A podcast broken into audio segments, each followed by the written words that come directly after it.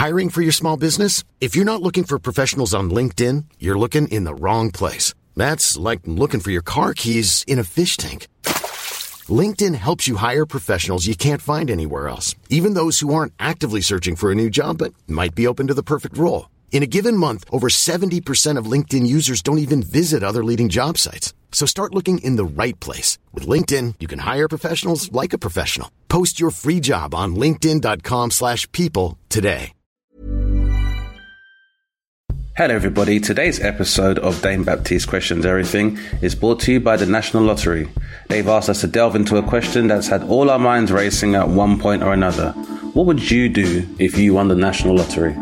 And we're not alone. We're joined by comedians and hosts of one of our favourite podcasts, Nobody Panic. It's Stevie Martin and Tessa Coates. Hello! Hello. How's it going? I've just won the national lottery. Uh, no, you haven't. You have you? yeah. Okay. So, guys, here are the rules. You've just won the National Lottery jackpot. It's the stuff dreams are made of. What would you do at that moment? Just call my mum. Just call my mum. That's all I Lovely. do. Just, just, just give her a call and go, Mum, there's uh, got some news. She'll be pumped because she likes, you know, she likes a few quid. Money. Yeah, she likes a couple of Um, quid. Yeah. I think I'd immediately go to toilet go go to toilet on myself. Okay, Stevie. and I'm not I'm not re-recording that bit. Well, we can all celebrate in different ways, can't we? I think I think I think that's the most that's the most that's the most genuine way of, of realizing that two people with a giant check at your door would make you react, Stevie. So I think that's fine. That's, I would, you. that's very truthful. Me personally, I'm more of a, I'm more of a cautious optimist with uh, a lot of strong bladder control and trepidation. So I'd be like, I'm going to need to see that in my account, and I'm not waiting three to five business days before. I'm and with then Dane. I'd be like, hooray! And then I'd be celebrating, and people like, sir, you must put your clothes on. You're in a residential area, and I'd be like, I'm gonna buy this residential area. I wouldn't. I wouldn't tell anybody. I'd keep it really secret for a long time, and I would just let this the knowledge drive me insane. You'd be like, Tessa, is that is that a Burberry trouser you're wearing? Just one trouser Yeah, you're wearing, or do you that's right. suddenly it's like a gold? It's a gold hat. How are you going to celebrate? How are you going to let everyone know? Are you going to do a party or what are you going to do? I think a party for how rich you are feels wrong. I think I think a party. I think a party for how rich you are is just basically like you creating a chat room for your uh, future thieves. They all meet in the room and it's like, look at Howard. Look how much money he spent on this. He doesn't deserve this. And then everyone comes together who knows you, who has time to. Ca- it's basically like you're making your own Ocean's Eleven. So I wouldn't throw it in people's face right away. I think I'd start off with some acts of philanthropy first. Oh, you know, I was going to say, I think I'd save some whales, like research like a, a good one, and be like, I'm not doing any. I'm not doing any of that. I'm definitely doing something more stupid, like making a cake of whales. Like, yeah, maybe a whale Yeah. cake. And I and I ask you all to Cheap, this. actually. It doesn't take Yeah. a lot of money to do that. I don't Yeah, think. yeah, no, no, no, no, it's fine. to the lottery for that. Yeah, yeah. I'll drop like half a mil on this giant whale cake, right? And you're all going to turn up, and it's going to be like this big thing, like a David Blaine event. Howard, I think it's very important, given a cost of living crisis, to create feelings of goodwill. I think I the people turn Nah. against you, Howard, at this point. the point. people turn against, they can turn against you very easily, I've Howard. turned against you, Howard. Yeah. I really want to know Dane's most extreme scenario he can imagine. Right. The most extreme scenario I can imagine is investment in a company. I'm lactose intolerant. And I know many people ah. around the world share that pain. I know where and this so is going. I become the Ben and Jerry's of the lactose-free frozen treat world, mm. where I can offer delicious treats which are completely lactose-free and made with sustainable packaging. I don't think you understand how big Big Ice Cream has been ruling the world for years. Yeah. No one's ever challenged them. Now I get to challenge Big Ice Cream. Born and Jolly's even better. So Hug and, there Hug and. Dane. Hug and Dane will do. Oh, hug, oh, hug, hug and Dane. That's another name. Then, it's you then- with a hug with your arms on the cover. Anyway, go on, carry on. exactly. And then finally, my, my opus, the Afterlife Festival, to resurrect the majority of celebrities that were lost in the 2016 Celebricide, when so many celebrities died at the same time, and they all come back for the same festival. You want to hear Robin Williams read poetry? Then you come to the Afterlife Festival. Who headlines? Amy Winehouse and Tupac. And basically, I have this record label which basically operates in international waters. So any recording artist who's bound to a record label who can't make a song with someone they want to, they come to Dane Baptiste Island and you can make whatever music you want and release it to your fans. Because we're a sovereign nation and a record label that also sells ice cream. that's That is lactose free. Very Right. entrepreneurial. Everyone's really- everyone's on board. Everyone loves it. Excuse me, I'm coming in. Number one, I sort out the Pacific garbage patch. Done. Thank Oh, yeah? Amazing. Cleaned Thanks, up. Tess. Cheers. I actually, Cheers. I've thought about a plan. I scoop it up with one of those pool nets. Done. Sorted. Number two, it's a lock in at M&M World. We're all going. Oh yes. Everyone's Which in- one? What do you mean, which All of one? them. No, the one. Which of the M&M houses? the M&M. M&M houses work like Soho houses. Like there's one in London, one in Malibu. this one's that one on Leicester Square that you always walk past and you think, what's in that? Me, me Hmm. having the most fantastic party of all time. I'm going to have a lock in at Body Worlds, which is next door to M&M World, with all of those terrifying skinless bodies, and we're going to go head to head, and but then ultimately form a coalition and own all of Leicester Square. Yes, bring it, bring, bring it back to the people. This is The a quick- Trocadero. yes. Someone needs to bring Finally. Trocadero. Finally, it's coming back. Um, here's a question: Would you move house if you won the national lottery? Uh, no, I'm going to live in my tiny flat forever. Now, of course I'm out. I'm out of there. I have a house like the Browns live in in Paddington, and then I have an, another massive house out in like the Hebrides or something.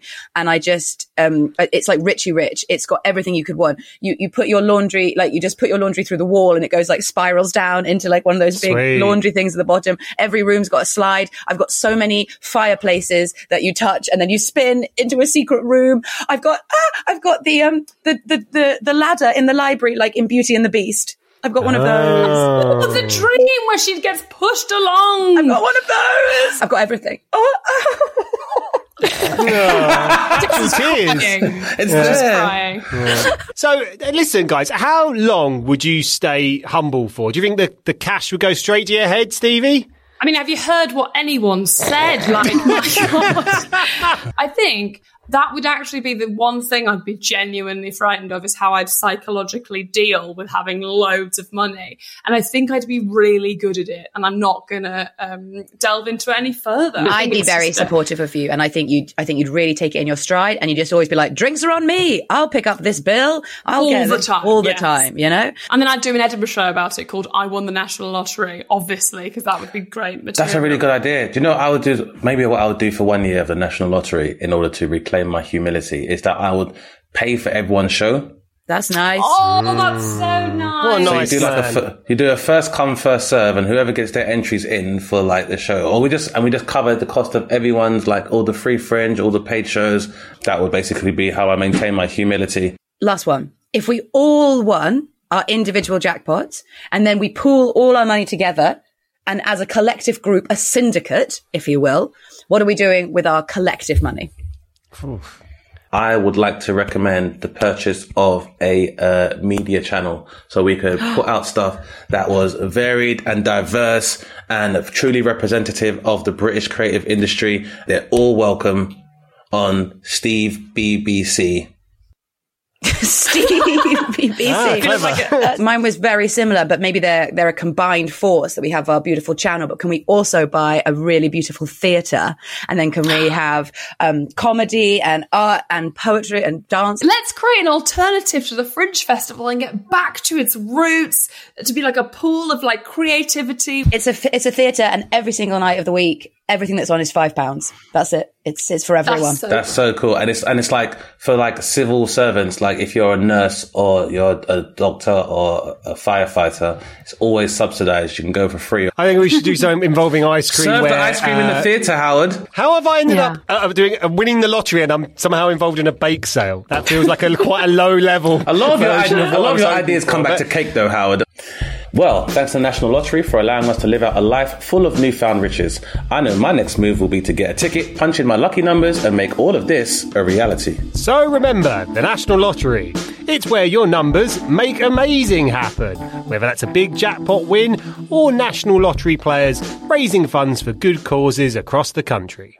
Hey guys, it's Dan here from Cornwall, and you're listening to Dane Baptiste Questions Everything. My question is what is the main reason you stay up late? Okay, here comes the show, and remember, question everything. Hello, everybody, and welcome to Dane Baptiste Questions Everything, a podcast for myself, comedian, writer, and occasional actor Dane Baptiste. my producer friend Howard Cohen, aka the Hizzer, Hey, and a mix of very special guests pose the questions that need to be asked. And we are talking everything from everything, everything from Dan from Cornwall's question. What is the main reason you stay up late? Dane, uh, because of your job, is your answer, isn't it? I'd say so, yeah. My job makes me stay up late, but also I feel that uh, I have some attention deficit disorder, which means I, uh, I'm afraid I'm going to have, or I should say, a more fear of FOMO if I go to sleep. That stuff's going to happen while I was asleep. And I'm sure that things like social media have exacerbated that. And also because I definitely buy into the maxim that uh, I don't sleep because sleep is the cousin of death, which is a Congolese proverb, which is probably not as serious as that because I'm sure that I can pick stuff up in the morning. Sure. But I think normally, yeah, it's an overactive imagination and also, yeah, the line of work I'm in that makes me stay up late. What about you, Howard? Yeah, well, it's, it's, it's a baby keeps me up, you know. Uh, so that's now my reason. Whereas previously it would be, um, you know, I got uh, on it, I got hammered, and then I kept up. I would see how long I could kind of last, really, and you know, that's it, really. No other, nothing more exciting than that, really. That's it. And those are, those days are gone at the moment. I can tell you that much. It's very limited partying, but. Uh, let us know, listeners, why you stay up late. And suffice to say, on this podcast, we ask and answer all the questions, don't we, Dane? Absolutely, no question is too big, too small, too sleep-inducing, and or too awakening. So if you like the show, please rate and review on Apple Podcasts or follow us on Spotify, and you'll never miss an episode. Or you can subscribe to us on Acast, the world's biggest podcast network, where you can hear all of the very special questions being asked and answered by our very special guests. With that being said, on today's show is a comedian and award-winning actress, best known for playing Zainab Masood on EastEnders, Goodness Gracious Me, Open All Hours, and Death in Paradise, just to name a few of her various TV and film credits. She is a highly regarded actress, acquiring many awards through her career, such as Best Comedy Performance at the 2009 British Soap Awards and the st- and Outstanding Achievement in Television Award at the Asian Awards. On top of all of the above, in 2021, she was appointed an OBE in the New Year Honours List for services to entertainment and charity. And she is a great friend who I recently starred alongside on Money Bags. Check that out at your risk, I should say. Uh, that being said, I am at no risk when I tell you that we are very delighted to have our guest. Please welcome Nina Wadia, OBE, to the show. Hello. Hey. After such a big, grand, like a really big, it was just hello, just, uh, just no, very, how, how are you? You well? I'm I'm really good. I'm really good. I was just waiting for a curtsy from both of you on Yeah, Zoom just- before I start. a- There we go. Now I can talk. what reasons do you stay up late, Nina? oh gosh. Well, I'm an insomniac. I think that kind of says it all, really. Mm. But And to polish, I polish awards by the sounds of it, I'd like to think. I hope so. Yeah. no, I've I've always been a bit of a kind of a night person, and I, um, I just just in terms of like I, I think I've got an overactive imagination, and uh, on top of that, now being a mum, I'm a worrier. Um, you know, in fact, my husband and myself had this discussion about the fact that men can compartmentalize at the end of a day, whereas women can't. We just, you know, if some there's a problem in the day, or we're thinking about tomorrow, we just worry the whole night. Whereas he goes, yeah, there's a problem, but there's nothing we can do about it because it's two in the freaking morning. Go to sleep. And then it, he just literally says, I just compartmentalize. And I'm like, how do you do that? Can you teach me? I mean, yeah, yeah I mean, I don't think so. no, can you not? Are you a worrier? Ah, I mean, that's not your question, I know, but no, I mean, I, I, I think I understand it. Though How, the kid, your kids are going out, are they? And, and like, you know, being Yeah, I mean, they're teenagers, but it's not just that. It's just, it's everything. It's what's happening, you know, in my career or what's happening with my parents in law, or what's happening just with friends. You know, there's so many things. And then I'm always forward planning for like, oh, well, I've got to go up to York for this job. So I've got to pack and then I've got to make sure the kids are okay. I've got to make sure the dog's all right. There's just constant stuff. Whereas, you know, he just switches off. It's like, you know, it gets about midnight and he's like, his brain just stops or something. So yeah, clo- and clo- close to business hours, we'll take it all in tomorrow. Yeah. Which is, is I think is a, is a very effective way of dealing with it, especially when it's uh, situations or variables which you have no control over, which is uh, Yeah. something I'm trying to learn very slowly to embrace. Is that sometimes you know you just have to accept the things you can't change and then use as much of your power to uh, affect change when you can. Yeah. Then obviously I'm sure you have to go for an inventory of the things that you can change and you can't change and that can also keep you up at night as well. But I just think, I just think creatives are just a, we're just a nocturnal species. And I think sometimes when you've had time to reflect on the day or take in, um, events or phenomena, then, uh, you tend to reflect on that a lot more maybe than the average person because you've got the free mind to do so, to ponder I just things. watch football. It helps me really zone out. Uh, that's that's what I recommend to you, Nina. Just watch football. It's, it's quite boring, actually. Football uh, when you actually spend enough time watching it, it's quite boring. So, No, no, um, Howard. I feel I, like no, I, I love football. Yes. But, I mean, honestly, oh yeah, no, I would, I would end up screaming at the screen for no apparent No, reason. no, So- but you'll be like, if it's like, you know, 11 o'clock at night, put a game on that you have no vested interest in, that's, you know, hot, and just, just let it send you to sleep. I will try that. It's probably time for a question, isn't it, Dane, as the format of this show tends to dictate. Absolutely. And Nina, as our very esteemed and long anticipated guest, we'd like to invite you to ask the first question, which we'd like to discuss with you for about 15 minutes and some change. Then my producer friend Howard Cohen here would like to pose a question to you, which we'd also like to discuss for the same amount of time. And then following up with the trilogy in this sequel, I'd like to ask you a question, which we discuss for about 15 minutes or so. And then we would love for you to tell our listeners where they can find out about your good works, thoughts and deeds, past, present and future. How does that sound? Sounds fantastic. And then after the floor is yours to ask the first question. All right. So uh, I thought long and hard about this, which is can men and women truly ever be equals? And, and, and the inspiration for this question has come from, I imagine, a number of threads in your life. Yeah, very much. It, it it actually started with my 15 year old son. Right. um, kind of being irritated at school by something. You know, he there was a play that was being put on at the school, and there's a few boys in his class who actually like performing, but a lot of the lead parts were given to the girls. Right. And he said, why? Why is that happening? Because there's so few parts for the boys, and then the parts that are there are given to girls to play boys when we're perfectly happy to do it. So, and uh, apparently it's because, you know, it was, I think they called it Girls Week that week or something. And it was literally just to empower girls and young women and make them feel like, you know, that, that this is their time. Um, which I do feel that the last, you know, three or four years, especially, it is time for us to be allowed to express ourselves more than we've ever been able to do before we fought for equality for so many years. But I kind of feel like with him asking me that, and I try to explain it to him and say, look, you know, there, there's always more male parts and female parts in a play, nine times out of 10 anyway, from my experience from the last 34 years of acting. So I said, maybe it's just to give, you know, girls, because there always seem to be more girls interested in drama than boys, at hmm. least that was the same growing up. And he said, no, I get that. I get that. And I thought, well, you don't really because, you know, you've not been around as long as I have and understand how much we have to fight for every single thing. But I was also torn because I thought, well, actually, you know, if there are boys out there who want the boys' parts, they should be allowed to go for them 1st So I was just really torn. And that's where this question came from. It's a wonderful question, and, and I think it would be fair to say that that these issues have have cropped up on this podcast at times. Maybe not as succinctly as that, but you know, it's uh, but it's it is a really good question, right, mate? No, it's a, it's a, it's a great question, and uh, uh, I think it's the the reasoning behind the question adds another dimension to it as well, because obviously it would make sense of as a woman and as a woman who's been in the creative industry that you'd want you would support an initiative that does empower women. But at the same time, if your own son is very uh, pure-hearted in his objections to it, um, and is someone who believes in an egalitarian society for women, it might be very hard for him to explain what Yeah. appears to be a discriminatory practice. The, Yes. the, the only thing I wanted to caveat maybe for myself before we ask the question is that are we doing this on the supposition that we're talking about people who are cisgender or transgender? Because I think this now, and it's such a on in vogue this uh, topic that I think it might uh, affect how we have this discussion now in terms of uh, equality.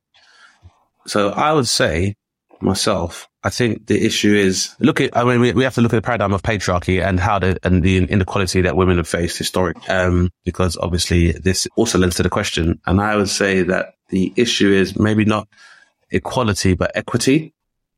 Because, um, you would argue now that for a large contingent of women predominantly based in the West, maybe are experiencing what looks like more equality than they would have had before.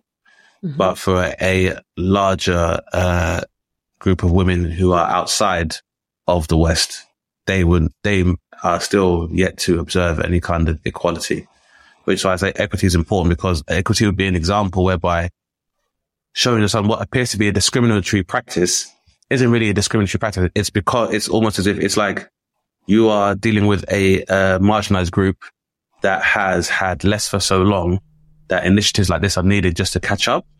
Mm-hmm. So it's kind of like when people say, you know, equality is now that remember as a black or brown person, you are able to be in the same spaces as your white counterparts and vie for the same opportunities.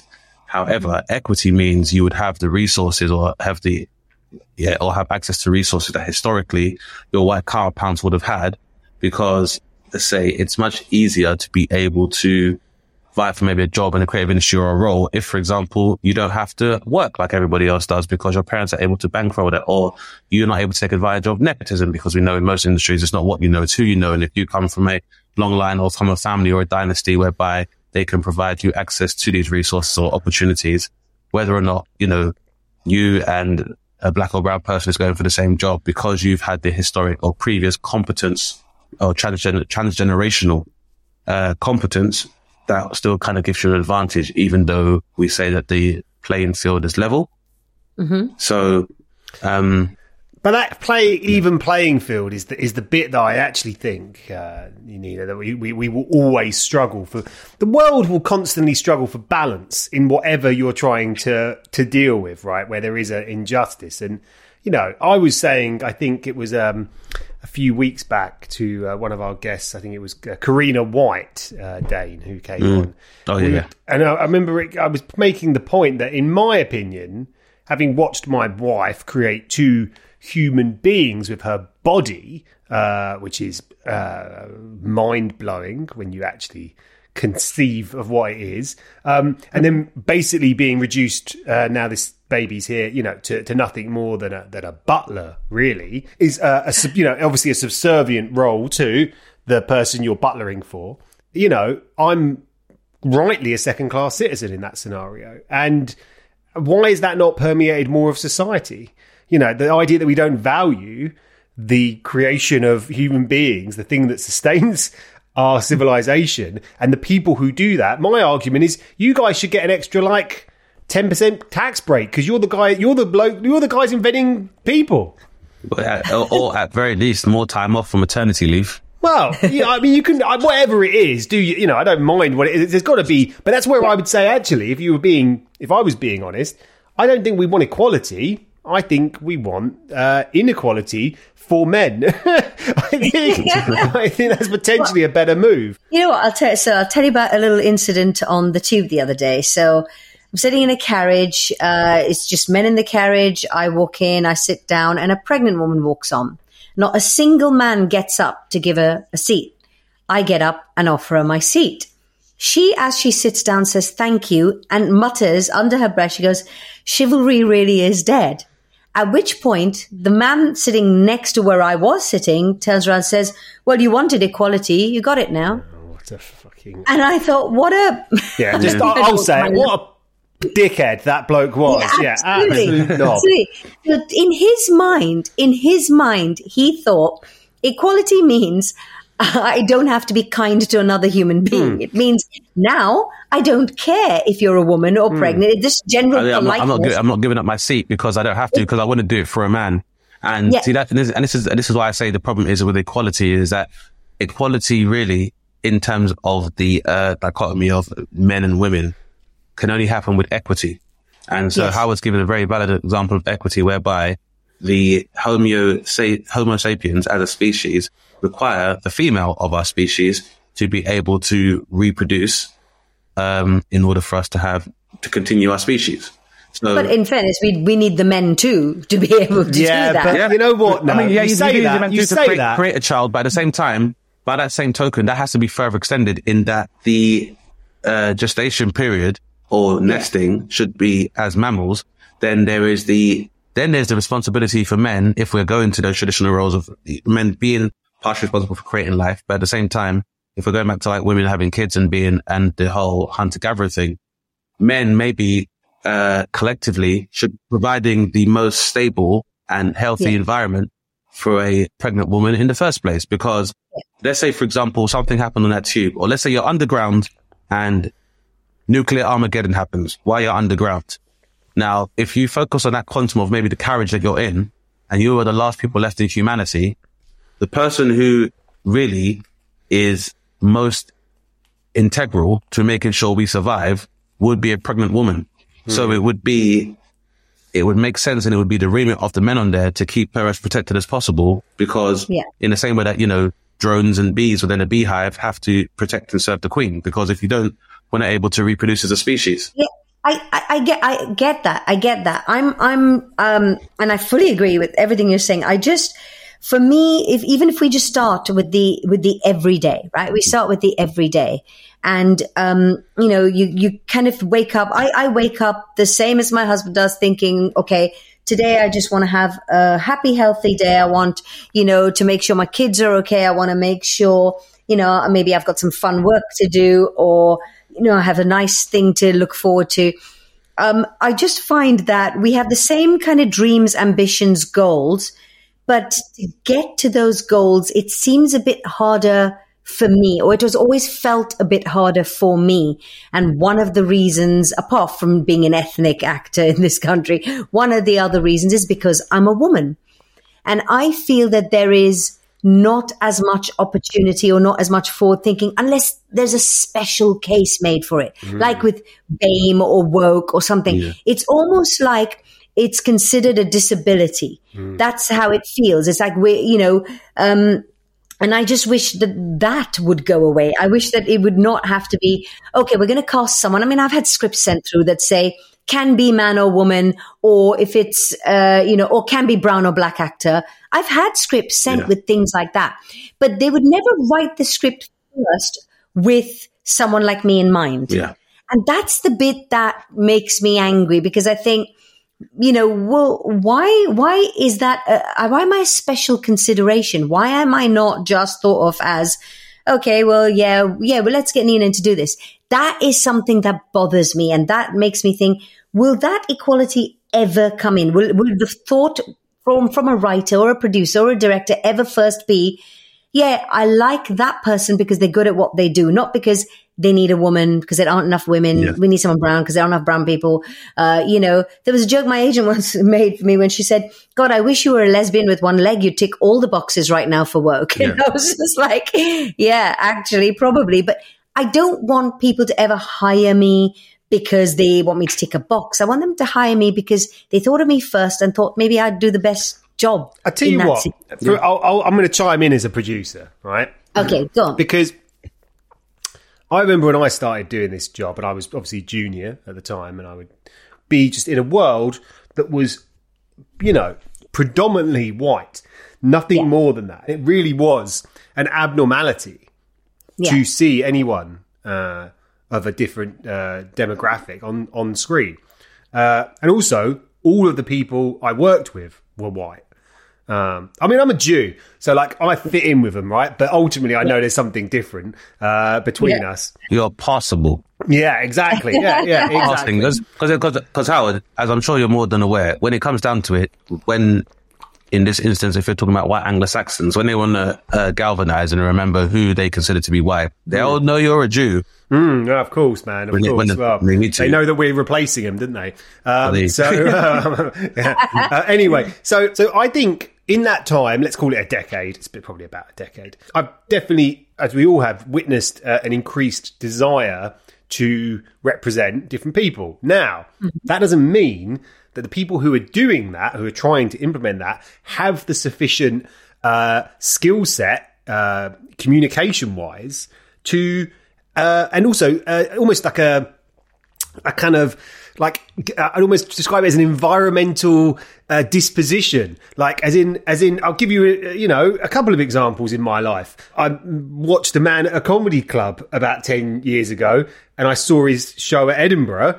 And I've been doing a podcast with him for the last four years. And, Yeah. you know, if I would have been blindfolded and never had any notion of what Dane looked like, I, it wouldn't have changed my opinion about his material. Like I identified with his work, you know. Um, I met a comedian who we've had on the show called Esther Manito, who I, I think is a really talented comedian. And when I met her and I helped direct her first Edinburgh show, you know, I just I was so enamored by the fact that this was a a woman with um, kind of uh, Essex Arabic kind of Anglo Anglo Arabic kind of background, and I found her just a very entertaining as we had her on the show. Dan, just a really unique presence, and and so for me, and I maybe I'm a minority, uh, but for me, I'm driven by those people who aren't like me. Whereas I guess when I started, you would, you start and you're driven by, oh, I, am like that person, aren't I? That's who I should work with. I'm like them. And I think if more people are like me, and I'm sure they are more and more happening, that you're you're saying, oh no, it's the it's the difference with this person. You know, I'm working with a 17 year old rapper from Birmingham. I don't have a lot in common with this guy, but I love what he's doing and I love, yeah. you know, so I hope uh, I'm not an island in this industry. I know I'm not. There's people who feel the same way. Yeah, there, there, are, but they are few and far between. I'll be honest. Uh, well, I think we're weeding them out. We're going to weed them out, Nina, because I tell you what, Good. they are often. Um, uh, what kind of swear word do I want to say, Dane? fuckwits. Yeah, fuckwits. and actually, often really unpleasant, toxic people, as we've discovered through the yeah. history of um, all the crimes that a lot of people have committed uh, behind the scenes yeah. in many high profile jobs. So um, yeah. I, I, hope, I hope, Nina, that, yeah. that this is going to change and you'll get that balance that you're looking for. I hope so. I hope so. But it was a, a wonderful question, though, Dana. I love that. I mean, just uh, it's also, you know, as two blokes talking to you about it, and we have to, you know, try and be. But I think we did a pretty good job, didn't we? Or... I think you did a great job. Okay, and I represented my industry, of, you know, without sounding too kind of like I'm trying to defend it. We'll be back after this. When you're ready to pop the question, the last thing you want to do is second guess the ring. At Bluenile.com, you can design a one of a kind ring with the ease and convenience of shopping online. Choose your diamond and setting. When you find the one, you'll get it delivered right to your door. Go to Bluenile.com and use promo code LISTEN to get $50 off your purchase of $500 or more. That's code LISTEN at Bluenile.com for $50 off your purchase. Bluenile.com code LISTEN. Burrow is a furniture company known for timeless design and thoughtful construction and free shipping, and that extends to their outdoor collection. Their outdoor furniture is built to withstand the elements, featuring rust-proof stainless steel hardware, weather-ready teak, and quick-dry foam cushions. For Memorial Day, get 15% off your Burrow purchase at burrow.com slash ACAST and up to 25% off outdoor. That's up to 25% off outdoor furniture at burrow.com Welcome back to the show. Well, I always got like a set of questions for this show. Like I have a bundle in my notebook that I, I, I you know, and when it came to this question with you today, I was going to have a few in my mind. There's one that was really stupid, so I'm not going. to I'm going to actually change it because you started talking about the fact you've got teenager, teenager children, right? Mm-hmm. Now listen, I'm just going to be blunt. How the fuck are you managing teenagers at this point in history? Because at this point in history, we are in the end times of uh, our, you know, all our generations. Uh, it's yes. all changed so much. Yeah. Honestly, just start talking through this minefield you must be in. Well, so is it, is it okay to ask? Is it a, one boy? Uh, yeah, so my daughter's eighteen, right. and my son is fifteen. Right, so you've got we've got both and sexes, great, right? Both sexes, and so I've I've experienced uh, I've experienced it both things in very very different ways, and they are very different. Um, the best example I can give you, I'm going to go back a few years to show you the difference between the two of them, and this is quite standard with a lot of you know, parents uh, of my generation or in fact generations before. So my daughter at the time would have been about seven. My son would have been three and a half. And I, so I picked him up from nursery and I picked her up from her little primary school. And the whole way in the car home, my daughter was, Izzy did this and Lauren did that. And then she stepped in my foot and then, then he pulled my hair and, and it didn't stop. My son, not a word in the back of the car, just strapped in his chair, completely zoned out, just completely zoned out, just staring at either outside the window or my daughter. We get into the house. I'm helping him take his shoes off. She's taking her shoes off. And then the teacher said that and it wasn't fair and blah, blah, blah. And all the way into the bathroom to go wash her hands and whatever. He's still just standing staring and he, I can see he's trying to say something, but you can still hear her voice. So he still doesn't speak. She finally comes back in the room and I said, okay, Tia, Tia, okay, I've, I've heard everything you've said. I said, why don't you, um, um, go get changed and, and then, you know, we'll, we'll, we'll, um, I don't know, watch some TV or something. Blah, blah, blah, blah, blah, blah, blah, blah. She goes into the room. At which point he takes his opportunity. He looks up at me, hand straight down his pants and goes, snack. between having a boy and having a girl. I pick him up, I put him in front of the sofa, I put, I think it was Gumball, I put Oh, it on. great show. Yeah, and then, oh, fantastic show. And then you, all you hear still, it shows on, and he's pushing the remote control button to get louder and louder because all you can hear is, and then what happened was, straight into the room. And the, and the other kind of main difference, at, even at that age, was if if there is a, a, a dispute or a fight between her and me, which there is constantly because she's a teenage girl and I'm the mother, so I'm public enemy number one. Um, she won't forgive very easily or forget. Whereas if he comes at me and we have a little kind of spat, within about a minute he's like, "Sorry, mom, I shouldn't have said that. I was rude," and it's done, Wow. finished, over with. So there is this this pattern of things. I mean, to give you my favorite example with Tia was when the pandemic hit and she had just she was finishing her GCSEs and you know they had to do all the tests according to their mock results and she never got to actually finish the GCSEs. That's when her anger really set in, that kind of hormonal just kind of ah, rage. And it was because she said, This was meant to be the summer of my life, mum. This was the summer where I don't have any more exams. I don't have to think about anything. And, you know, and of course, the announcement was made by the government you can't go outside, blah, blah, blah. And she turned to me in anger when I, she was getting dressed to go. And I went, Where are you going? You're not allowed to go to anyone's house. You're not allowed to do anything. What are you doing? And she turned, she went, You did this. You caused the pandemic. I said, like, she did it in all seriousness, you know, as a 15 year old hormonal kid.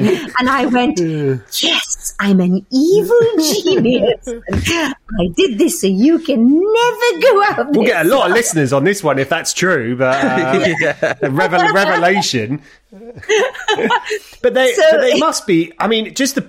I don't know how they because I've How do you, how you answer a question? How do you respond to a statement like that? Uh, Like say, well, just I, play no, along. I, I, I deal with it with comedy. Yeah, That's the only thing I can do because teenagers will say the stupidest, Yeah. most unreasonable things you have. I mean, we've all been there, you know. well, we're there now because like that's the thing with social media. Social media is human brains being teenagers.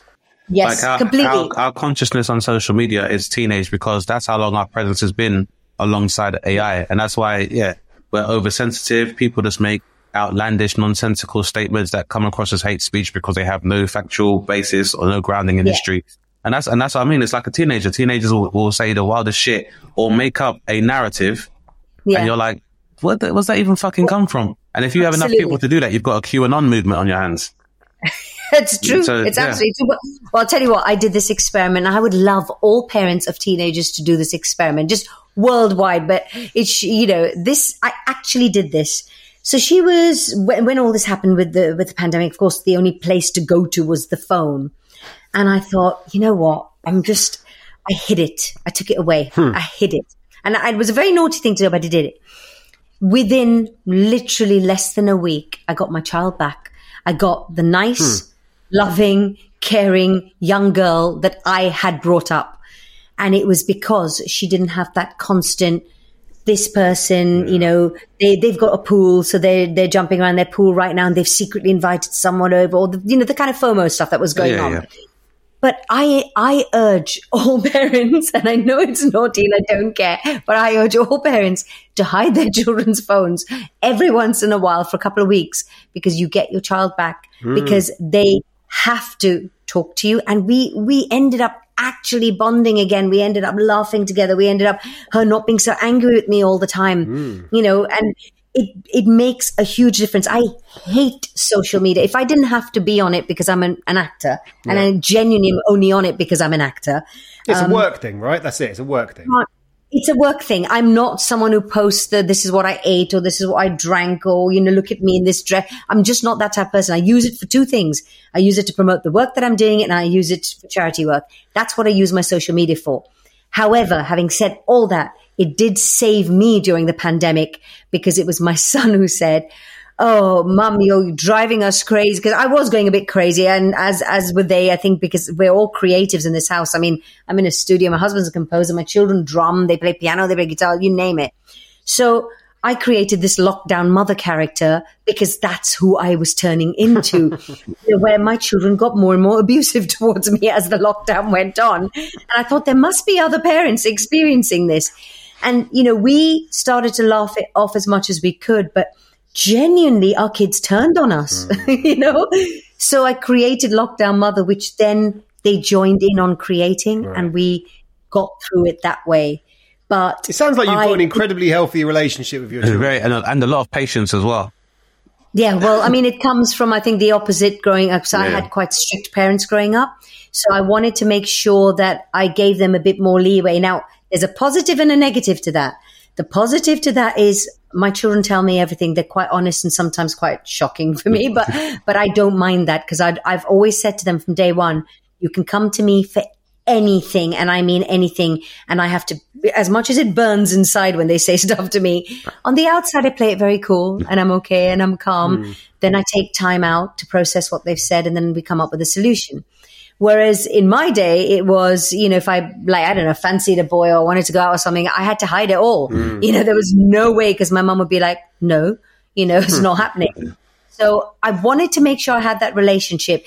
The only mistake I think I made, I think this was my older one, which I'm now hopefully not going to make with my younger one, is I think I befriended her too much, a bit young. Yeah. So she wanted more, I think in hindsight, probably guidance and parent. She wanted the mother figure more than the friend. And so I'm not making that mistake with my son, where I'm making sure that I'm more mum and not, you know, the other way. Though she's off to university in a couple of weeks, we were just doing all her paperwork and I burst into tears because I just thought, well, no, she's going to go now. And I'm like, It's not no. get quality, Nina. You got to stay strong. Stoic. I can't. I Stone can't. face. Well, I think there must be many listeners with maybe some teenage kids who've been very inspired by your uh, Oh. your your analysis of that, and uh, you know maybe you've you've helped someone, uh, and uh, maybe you've helped yourself as well by uh, by you know just lots of reflection. I, I, I truly believe. I mean, the, you know, as a parent, like one one bit of advice I can give to younger parents is change with your kids. Don't you know? Because this, this thing happens, and it happens normally when they're teenagers, where you suddenly everyone goes, "Oh, you've turned into your own mother." You know, it happens, and and actually, yes, you have to because they're going through a rebellious phase, but at the same time, you have to do more listening than talking. Yeah. As much as you know Well, they're talking, really- you know what? I don't think that applies to. I think that applies to every bit of life. Uh, Yeah. Do more, do more listening. Oh, yeah, every every conscientious and respectful relationship you have, listen more than you talk.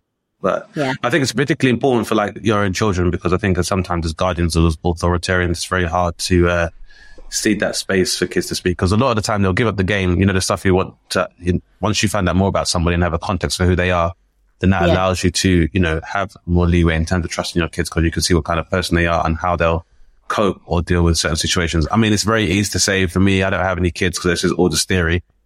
But I guess my, my strategy would be like to remember, try and remind myself of who I was as a teenager and try to be Yeah. the parent that I'd, uh, cause as, as a teenager, I used to be like, my parents are fucking psychos. They're fucking insane. they are psychos. They've turned this house into an embassy where British law doesn't apply. They're, fu- they're, they're, they're Gestapo and I can't understand how these people are so close minded. But then, and this is all based on the fact that they gave me a curfew. I'd be like, these people don't respect me at all. They, uh, they've made this house into an apartheid. My room is the apartheid of this house. And I'm a marginalized member of society within this household. And I'm oppressed to this domicile. But now, at this age, on reflection, I would try to do it exactly the same way, which I never thought I would do. It just all down to all the smallest things. Like even the fact that my parents used to be, I thought they were being stingy in terms of how often I could get sweets. But then I was in, I had a root canal last week and I was like, this is why. Yeah. Well, This is, fu- this is fucking why. They were right the whole time. yeah. Yeah, yeah. We, I mean, we we have the same things here, but I I will say that uh, that uh, the adjustment needs to be made about change. My, um, you know, I sadly lost my parents quite young, but I, so I never got to see that if that was going to happen with them. But I, I want to make sure that, you know, it does happen more and more because we talk so much about mental health all the time. You know, we, we talk about it all the time and actually their mental health these teenagers during lockdown was affected in the most horrific way. The fact that they are still, you know, sort of functioning, uh, you know, right now is a big miracle. But I mean, there, we heard horror stories of kids who sort of ran off for a bit, kids who, there's one kid we heard of that literally set fire to their outside shed just to get attention. You know, it was like, it, there was no one that was really listening to them because we Yeah. as adults have to go, okay, right, this is a virus. This is very dangerous. We could die, blah, blah, blah. And we can somehow, com- you know, make sure our brains understand that. As a child psychologist said to me, actually, um, there's no point arguing with a teenager. And this was a mistake again I made, you know, there is no point arguing with a teenager because the that synapse at the front that is not connected properly. That's what is explained. So that when they're angry, don't try and work out a problem that at that point. The best way to deal with an angry teenager, I was told, is to be quiet, let them vent, say whatever nonsense they want to say, let them go away, calm down, process what they've said. And if you let them do that without fighting back, guaranteed they come back and say, I'm sorry, because they've had then time to process what they've said. Well, this has been a, almost a kind of educational uh, element of this show uh, this week. sorry. No, no, it's amazing. No, it's amazing. It's, you're, it's so detailed your analysis, and It's, it's, um, it's actually and it's actually a really really good point about the pandemic that I think is very much overlooked because, like I said, I think a lot of people were dealing with the existential threat of having to retrain for other jobs or not have a job available. But Yeah. at the time, I looking back, it's like I remember remember the film Outbreak with Dustin Hoffman. Hmm. yeah, yeah, Like, yeah. I remember that thinking, holy shit, as a teenager, like thinking a fucking global pandemic, that's scary as shit. They mm. lived that. Yeah. yeah, yeah, Yeah. yeah. They lived that. And, you know, it's like thinking as a teenager, like you can be in a classroom with a teacher and fucking hate them as an authoritarian. Yeah. But I only got to suffer this person for an hour before I get to walk away and breathe out. Whereas Yeah. at home, when you have your, you know, uh, arch authoritarians in the form of your parents, you can't leave. No. yeah. And that alone, in terms of like the boundaries and restrictions that that entails, and or or how your expression might be somewhat curtailed. Like as a kid, when I was when I was a kid, like I wasn't a bad kid, but I definitely acted out outside of the home because my parents were so strict, and Yeah. that's kind of where the comedy came from. Having to live with my parents for a year in a pandemic when I knew I couldn't leave, I don't know what kind of person I would have turned into. So, no, I Well, think it's very important. It, it the was a great answer to the question. Thank you so much, Dina and Dane. And um, worries. Dane, over to you, man, for the last question of this brilliant episode. Well, Nina, our listeners may not know, but you uh, approached us with three excellent questions, and we feel like we picked one of the best ones. But then that being said, I feel like for honorable mention, people should know how good the questions were. And so I'm just going to direct one of your great questions back to you. And the question Okay. is, in your opinion, and yours as well, Howard, when you as a uh, creative former have reached the apex or the peak of your career, is there really anything on the other side? for someone for someone who is an accomplished uh, television and film star uh, and somebody who has been, also been a uh, writer and as well as a producer uh, as well as being a member of the office of the british empire what the fuck left do you need to do and uh, oh oh as well as a wife and a mother as well let's not leave that out Is there a high point of your career that you feel, if you looked at it, what, what was the high point? Yeah. So here, so here's the thing. I've had several points that I consider high points. Uh, one of them was goodness gracious me when that show came out, and I remember doing that show and thinking, "Oh, as long as the Asian audience gets it, I'll be happy." You know, I genuinely thought we were making the show just for other Indians or Pakistanis or Bangladeshis, whatever. Then I'd gone to Canada. I'd come back when the show had been out, and then in Oxford Street, someone shouted my name, and I went. Hmm? I thought, I don't know who you are. And I thought, oh, did I have I worked with you or are you my friend? I, I just couldn't figure out. And they were like, oh my God, we love that. Goodness gracious, it's fantastic. oh, I thought, oh, this is weird. Anyway, it started to take off. And the next thing we knew, we had series after series, and we literally were very rock and roll. We did a live tour that was like uh, across the UK. It was sold out. It was genuinely the time of my life. And for me, that was one of my absolute peaks. That happens. And then, of course, you know, you've done your live shows, you're on your tour, you've done three or four years of worth of work. And then the show, we decided we weren't going to do anymore. We wanted to go out on a high. And I went off to my other job.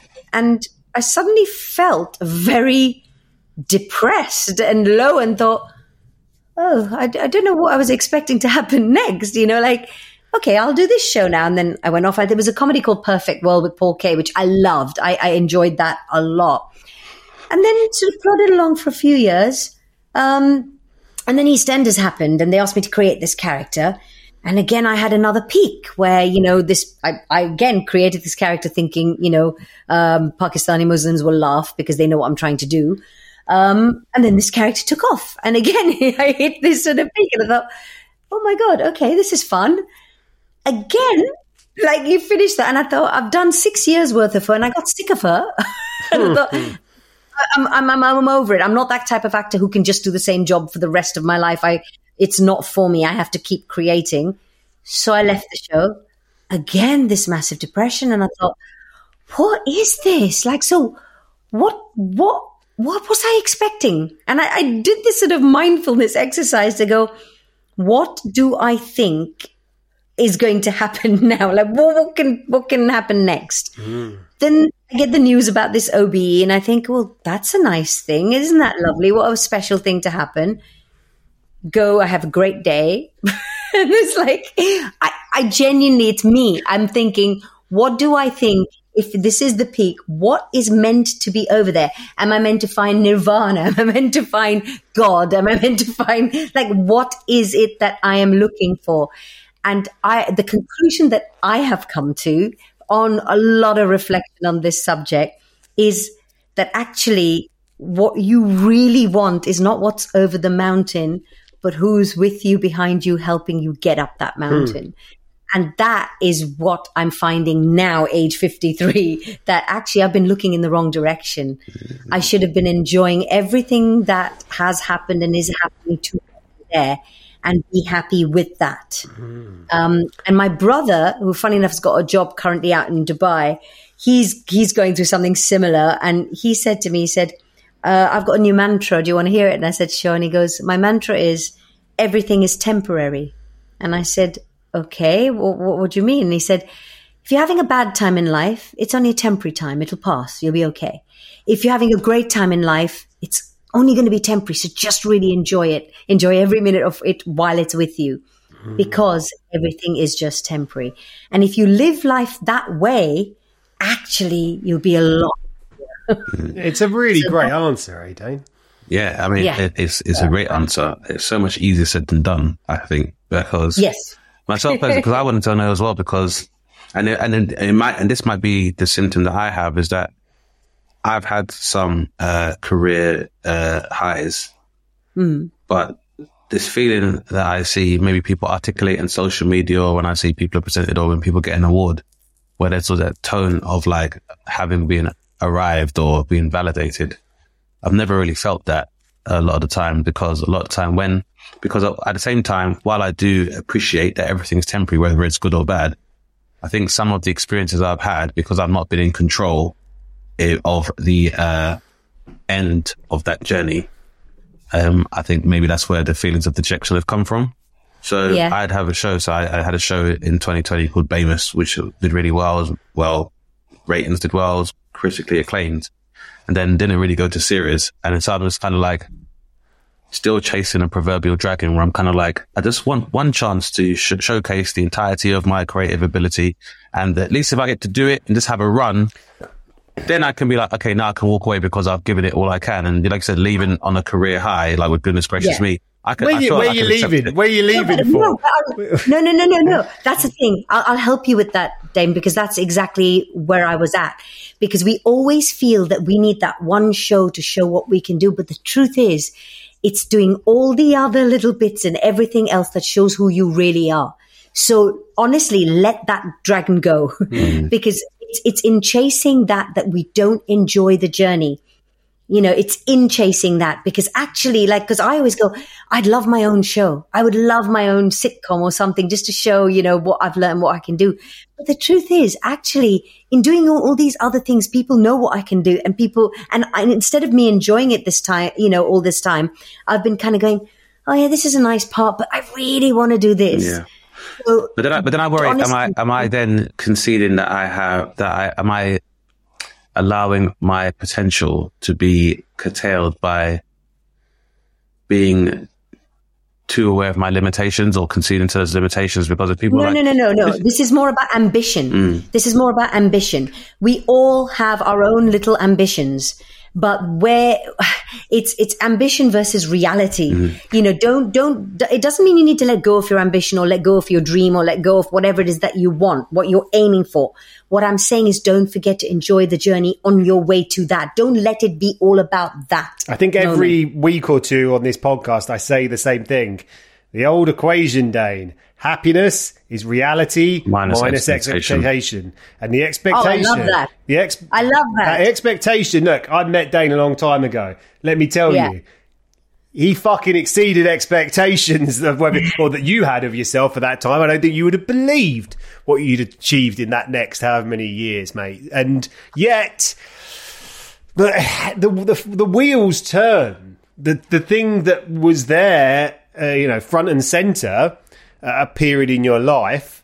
Let's take this as a really interesting example, just for Dane, but then I'll move it on to other areas of, of creativity, right? But like when I met Dane, if I said you'll go and be on live at the Apollo, right, would have been like mind blowing, Yeah. right? How many times did you do Apollo? Twice, right? Yeah. yeah, right. So you not only did it once, you did it twice, right? And then, you know, if I said to you now, oh, Dane, go and do a bit of stand up on TV, you'd be like, sure, great, but it wouldn't blow you. I mean, you just do your job, right? It's not like a. Yeah. So it's, it's, it's, it, and that's because you're in a different phase. And I think phases are very interesting. You talk about temporariness, uh, Nina. You know, phases are an interesting element of all of this because in a lot of worlds, you know, so if we all went back to, I remember you told me about your old job, Dane, doing, um, Yeah, sales. sales. And. Nina, did you ever have a job that you didn't like? That was you. You've always been in the creative. I, I did lots of other jobs to support the, this Yeah, main but job. if you'd have Yeah, done like yeah. a, an off, you know, something that you were not necessarily like, kind of those things are are kind of constants, really, aren't they? The work isn't changing. You know, I worked at Burger King as a child, and if I went back there now, the Whoppers would still pretty much be made the same. That wouldn't have changed. Whereas, Terri- terribly. Yeah, terribly, yeah. Oh, mine were actually pretty good, mate. But let's not uh, put that to the test. Nina, you and this is just a quick side question. Have you ever been in Burger King and actually seen a flame going into, out of a grill? I've never seen No, a. and I've been so disappointed by that. I've never seen a flame grilling taking place in my entire life. I have seen a pigeon in a Burger King kitchen before. Yeah. I've never seen a flame grill going. Was it delicious though? I mean, it is all right. The king uh, king fries are also an abomination, but that's an aside. Sorry, Howard. It's all right. Well, my, my point is that, that there is a, a, a, a mm, whatever ninety nine point whatever percent of the jobs in the world are constants and do not have the same level of phases as creative life does. And in the creative life, you're often inspired, I think, by the things that you love. So in my case. I grew up on sitcoms. So my dad, God rest his soul, he had all the videos, Only Fools and Horses, Fawlty Towers. I've got my brothers, they I snuck in really young to watch Young Ones, Bottom, you know, those things. And then and then at some point it, it, it shifted even further because I ended up finding Seinfeld, uh, I ended up finding um uh, Frasier, Everybody Loves Raymond. This sounds like my life. Yeah, these are all these are all the things that inspired me. So when I got into television, I was like, I'm going to make the great sitcom, right? And I can tell you guys, I haven't done it. I haven't done it. I've worked on some scripted things. I've had some scripted things that have been on television. I'm very proud of those things. But my Everybody Loves Raymond hasn't happened, right? Now, what has Good, I've got a script for you. no, but what ha- what what has happened is because you sought, you know, you you you, you the, the the the the walls and the barriers to create that project. You look what other barriers can I overcome, right? And so you know, I ended up, as Dane knows very well, uh, falling in love with my wife. She had a cat. I had to befriend the cat. I After, after found- how many date after how many dates, Howard? Yeah, about half a dozen or so. And uh, Because Howard, I still believe that is the premise for a good oh sitcom. right, that's oh you mean my uh, you mean my seventy nine dates to find my wife? Yeah. Yeah, yeah. No, that, that was a different thing. But the cat, you know, the cat, I had to like, and I didn't like cats. And, you know, that, that I, I befriended this cat. I realized that the cat was quite funny. And this is why people are watching cat videos, Nina, right? And then I went into work and said to my boss, Hey, uh, I want to make a game show for cats because I think it'd be really funny. He kind of wanted to fire me because I wouldn't stop talking about it. And, you know, after a load of arguments and doing work in my evenings, we got a pilot. It got rejected, but I kept going because I was sure it was a good show. And we ended up with three series of Play Your Pets Right on Sky. I sit beneath the BAFTA certificate that we won for it. And that is a phase of my life that I will probably never experience again because you were trying to validate what I was trying to validate a bit of my my being, which is, oh, I'd love animals and I'd love to see them play games, and I think people would find Yeah. this funny. So I'll never do that. I'm never doing that again. again, do you see what I mean? So I and last year I ended up making a documentary series about some rappers from Bradford, uh, and uh, it just got nominated for a Grierson, which makes me sound like I really know what I'm talking about. Oh, I must really sound like I didn't have a clue what I was doing. It was a complete mess, but it was it was it was a phase. It's a phase of my life, and and that's the thing about being creative. Is what I'm trying to say is it can't. Every bit of it is a phase, and and you just got to keep pushing on to the next thing. And when it goes wrong, what's the next thing? Completely. And I'll, i I'll tell you one, the, you know, one very grounding moment in my life that, that, ex- you know, it, it kind of links to all of this stuff we've been talking about. The day that I'd gone and got the best comedy award thing. And I came home in this beautiful purple dress and we had just had a baby and our babysitter was looking after the baby. I got home and I gave my little baby girl a big cuddle and she vomit all down my mm. beautiful purple dress. And I found myself on the floor in my dress, cleaning up her vomit and thinking, wow, what a night this has been. it just grounds you to the things that are the most important. And that's why I'm saying, please, please, please remember no matter what else happens, there ain't anything over that mountain. What you do have is what is in the present. Enjoy every single second of it.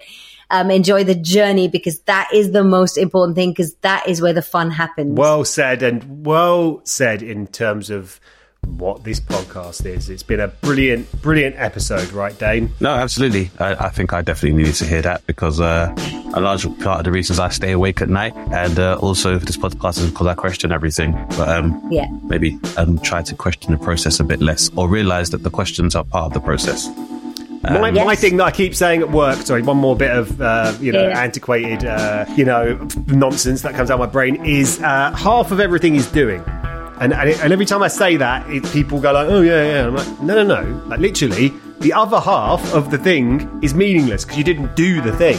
Just yeah. do it. That's like half half the battle. Yeah. Well, I've loved this episode, Dane. No, absolutely. Um, it's been a long time coming, but uh, definitely worth the wait. And I guess that's uh, that's how the journey works. Um, so thank you very much, Nina, uh, for coming on the podcast. No, thanks, guys. Um, I've, I've really enjoyed this. Honestly, I could do this all day. um, we'd love to as well, but we know that you are very busy. And uh, but I'm sure that listeners that have heard this episode would love to know more about where they can find out about your good works, past, present, and future. So let us know what you've got coming up, please. Um, so I'm in Sandman at the moment, uh, which is a lot of fun. Uh, the Outlaws, hopefully another series of that coming out. I hope so too. I Um, love Outlaws. It's so good. uh, thank you. It's great fun. Um, I've written my second little book called The Heart Heads that's coming out soon. Um, it's literally based on our family's little children's book, so hopefully people will enjoy that. Um, and uh, yeah, I've, uh, I start on a new series. It's going to be on uh, ITV's new streaming platform X, uh, and it's going to be called Count Abdulla. So that'll be out soon. Exciting. yeah. Thank you again for making it a really great episode. No worries. Honestly, I've really enjoyed it. You guys are so easy to talk to. This wasn't even work. You've been listening to Dane Baptiste Questions Everything, hosted by Dane Baptiste and myself, Howard Cohen. Our guest was Nina Wadia. You can follow Nina on Instagram at nina.wadia. For more from Dane and myself, make sure you follow us on Instagram at Dane Snaptiste and at the Howard Cohen. please don't forget to rate, review, and subscribe to us wherever you get your podcasts. If you have a question for Dane, make sure you send us a DM on Instagram at DBQE Podcast, and we could feature you in our next episode. Thanks for listening, guys, and remember question everything. Insanity Group. Planning for your next trip? Elevate your travel style with Quince. Quince has all the jet setting essentials you'll want for your next getaway, like European linen, premium luggage options, buttery soft Italian leather bags, and so much more. And is all priced at 50 to 80% less than similar brands. Plus, Quince only works with factories that use safe and ethical manufacturing practices. Pack your bags with high-quality essentials you'll be wearing for vacations to come with Quince. Go to quince.com slash pack for free shipping and 365-day returns.